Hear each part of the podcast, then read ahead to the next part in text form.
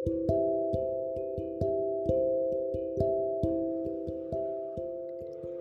kawan kuda, apa kabar kalian hari ini? How's your day? I hope all of you are happy and healthy.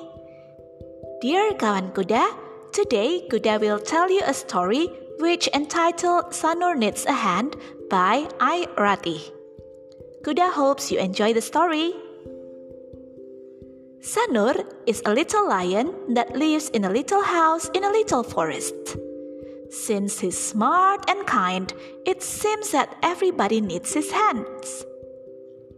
Today, his teacher at school asked him to decorate the class with his paintings. On the same day, his mother asked him to help her bake some cookies.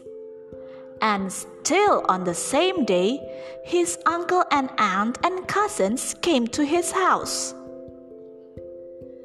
Sanur got dizzy. There were so many things to do.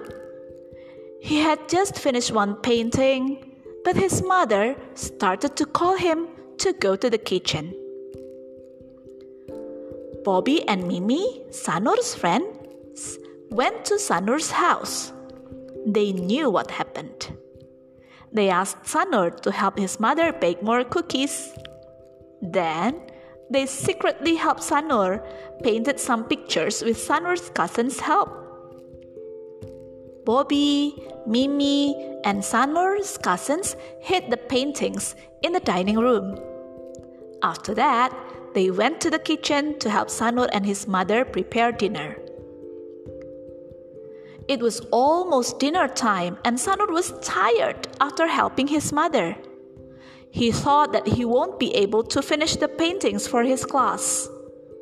He also felt guilty for not playing with Bobby, Mimi, and his cousins. He almost cried when he entered the dining room. But look! Bobby, Mimi, and his cousins were there, smiled brightly, and showed him nice paintings. Surprise, they said. Sanur was very happy to see his friends and cousins help him without being asked. He felt thankful to have them. Sanur couldn't say anything. He only smiled and hugged them.